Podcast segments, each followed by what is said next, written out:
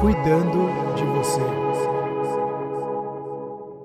Como liderar a raiva em uma discussão e não surtar, não perder a cabeça, não sair de si? Essa é uma das perguntas que eu recebo muito das pessoas que convivem comigo, além dos meus alunos e mentorados, porque a raiva é a mais sedutora das emoções, se você parar para pensar. Se conecte aí com o momento que você sentiu muita raiva. Se lembra da sensação de invencibilidade que a raiva te deu? Muita gente até bebe e fica com raiva e aí toma uma coragem que a pessoa nunca teve na vida e acha que pode enfrentar qualquer um que vier na frente e briga e se mete em crencas, talvez você já tenha conhecido alguém assim. Porque a raiva, ela é tão energética que ela nos sobe a cabeça e nos faz acreditar que a gente é capaz de corrigir tudo e de mover montanhas. Como você sabe, eu sou advogada de defesa das emoções e eu sou capaz de defender até a raiva, como você vai ver aqui nessa pílula, nessa série sobre liderança emocional em que eu estou te ensinando a liderar as emoções mais difíceis. Já me escreve aqui qual emoção você mais tem dificuldade de liderar para eu fazer um vídeo especial sobre isso. E eu quero começar abrindo essa pílula uma mensagem que eu recebi de uma aluna que me falou assim: "Paula, eu consigo me conter em discussões no trabalho,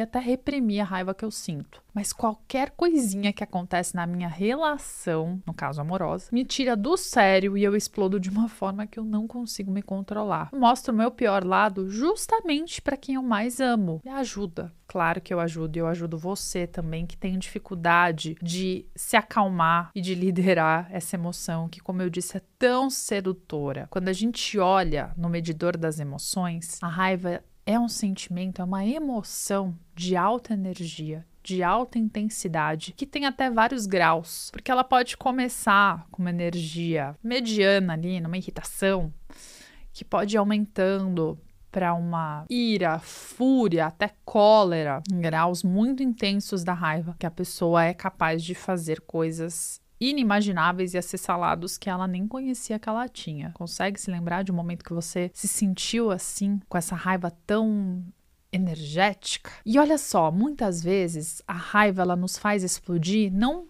por um motivo específico. Então, nesse caso que aconteceu com a minha aluna, não necessariamente ela estava com raiva de algo que a pessoa com quem ela se relaciona falou ou fez. Isso sim, pode ter desencadeado, mas é algo muito mais interno que se acumulou numa panela de pressão. E foi isso que a gente descobriu depois. Vários fatores estressantes ao longo do dia dela faziam com que ela despertasse essa cadeia de hormônios que atuam nesse processo da raiva, chamadas catecolaminas. Isso ia se acumulando. Então, essa raiva que começou com uma irritaçãozinha ia se acumulando. E aí, toda vez que ela reprimia a raiva, achando que ela estava liderando a emoção, na verdade, ela estava colocando o corpo dela nesse estado energético super estressado e cada vez pior. Porque o que acontece com uma latinha de refrigerante que você fica sacudindo quando ela tá fechada? Aquela pressão do gás interno vai se acumulando até que uma hora aquilo explode. E era justamente isso que estava acontecendo com ela. Então, talvez um dia que você comece com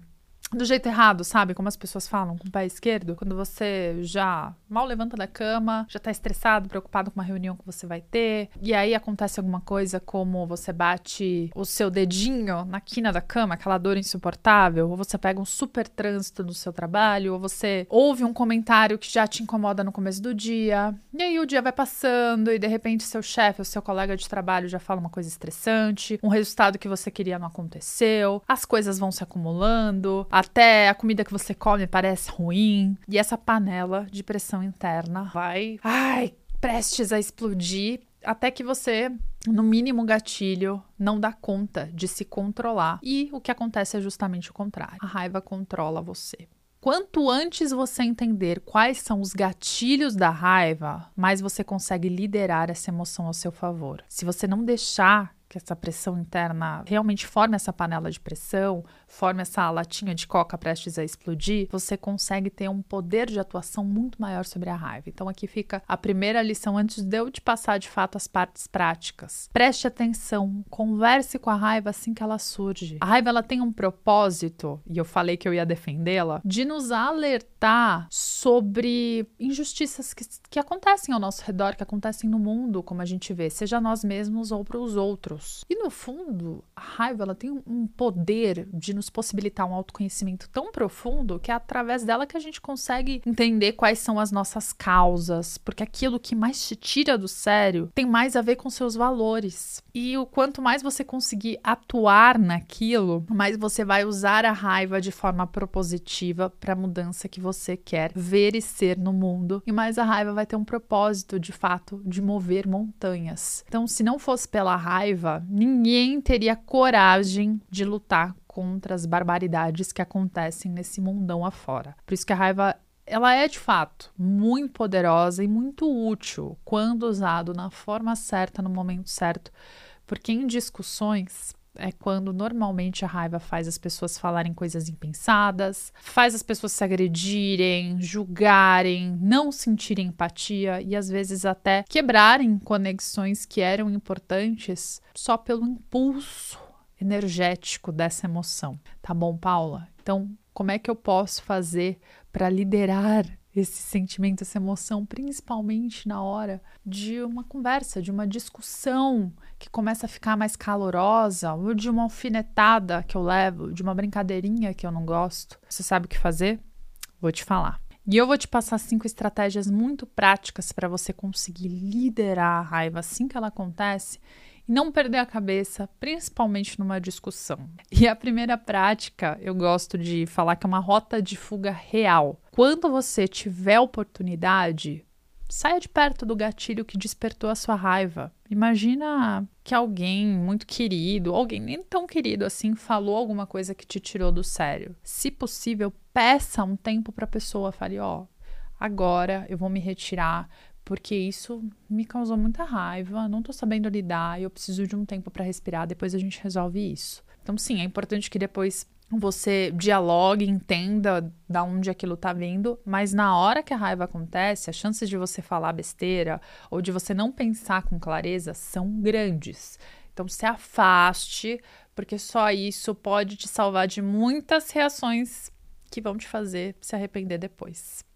E a segunda prática eu chamo de rota de fuga mental, porque muitas vezes você não consegue se afastar do gatilho da raiva. Imagina, você está no meio de um trânsito, aquela situação toda está te gerando muito estresse, só que você está preso no trânsito, não tem o que fazer, você precisa lidar com aquilo. Então, o que você pode fazer é arranjar uma rota de fuga na sua mente, que consiste, sim, em respirar. Aquele velho ditado: calma, respira, se acalma tem o porquê de ser, porque quando a gente respira, a gente consegue dar um tempo para as emoções baixarem, para a gente não cair num sequestro emocional e para conseguir ativar a nossa razão. Porque uma emoção, ela dura até 40 segundos. Então, se a gente consegue respirar ativamente por 40 segundos, a gente consegue também reduzir essa pressão interna formada pelas catecolaminas que eu te expliquei e acalmar o nosso estado fisiológico. E tem uma frase que eu gosto muito que explica justamente o poder da respiração, que é da doutora Ellen Vora. Ela fala: respire como uma pessoa tranquila e seu corpo dirá à sua mente que você está tranquilo. Então, corpo e mente estão totalmente conectados e quando você não consegue acalmar um, você consegue acalmar outro. Presta atenção aqui nessa estratégia, hein? A terceira estratégia que eu quero te passar, eu gosto muito de chamar de panos frios. Porque quando a raiva, ela nos tira do sério e nos faz perder a razão, muitas vezes a gente precisa colocar panos frios, não na situação, não é passar pano para ninguém, mas é colocar panos frios nessa própria raiva, indo para um lugar mental em que a gente consiga ver a vida com mais leveza. Então, só o fato de você se afastar da raiva através da sua respiração e de nomear uma persona raivosa que está dentro de você sabe? Nomeie aí com nome, sei lá. Eu falo que a minha Nazaré, a Ranzinza, mas nomeie o seu alter ego raivoso para que você consiga se afastar da situação, se ver nessa terceira pessoa, observar melhor e ter estratégias mais eficazes de controle. Isso vai te ajudar muito. E a quarta estratégia envolve você evocar a raiva. Eu chamo de evocação da raiva. Só o fato de você nomear aquilo que está sentindo também te ajuda a ativar a razão e sair de um estado de sequestro emocional. Fale, inclusive, para outra pessoa. Eu tô me sentindo com raiva dessa situação. Eu tô irritada que a gente não consegue chegar aqui num denominador comum. Fale o que você tá sentindo, porque quando você também dá nome aos bois e dá significado na sua mente, você consegue direcionar a sua ação, o que fazer e consegue ativar cada vez mais a sua razão. Então perceba que essa primeira parte, todas essas estratégias de rotas de fuga, de panos frios, de evocação da raiva, elas têm a intenção de fazer fazer você ativar a sua racionalidade para que você não sofra um sequestro emocional, que é o pior efeito da raiva numa discussão. É isso que afasta tantas pessoas. E aí eu vou para a estratégia que eu chamo de ganha-ganha. Depois de você falar sobre sua raiva e falar qual a necessidade por trás dela, busque um acordo possível com a outra parte. E aqui é importante que você tenha aplicado as estratégias anteriores, porque você só consegue sentir empatia pela outra pessoa quando você acalmou seu estado emocional. Se você tiver com os nervos à flor da pele, não tem jeito. Você não vai conseguir ouvir o que o outro está falando, você só vai pensar sobre você. Quando você chega ao melhor acordo possível, você está também construindo algo novo com a outra pessoa para direcionar essa raiva para algum propósito, para alguma intenção. Então, fale para a pessoa: olha, eu não sei aqui como a gente pode chegar numa solução que te ajude, que me ajude, mas eu sei que eu estou precisando de mais organização nesse momento. E isso está me deixando irritada. Você, o que, que você está precisando? Que, que será que a gente pode fazer em conjunto para chegar nessa alternativa? Entende? Então, não tenha medo de se comunicar nem de falar o que você está sentindo, porque a outra pessoa também vai ter mais clareza das coisas que você precisa e você vai dar mais autonomia para que ela também busque uma solução. Você não precisa achar a solução de tudo. E aqui é muito importante que você se responsabilize pelo que você sente. Se você começa o seu discurso falando: Eu tô irritada porque você nunca, porque você nunca faz isso e tal. Pronto. Quebrou conexão, você vai despertar a raiva da outra pessoa e as chances de vocês chegarem num acordo vão ser mínimas. Vocês vão é arranjar mais conflitos. E eu vou para a última estratégia da raiva. Claro, gente, existem muitas outras estratégias. Eu tô passando aqui algumas práticas, muitas das minhas favoritas que têm um rápido poder de resposta para te ajudar. Se você está gostando, não deixe de dar o seu like. E a última estratégia eu gosto de chamar, que é o movimento da força do ódio. Você usar isso como um movimento inverso, ou seja, se você está sentindo muita raiva, é importante que você use isso a seu favor como forma para se exercitar, para fazer algo benéfico. Saia do estado mental, coloca seu corpo para jogo vai fazer alguma coisa, faça um movimento inverso, porque enquanto você alimentar esse estado raivoso,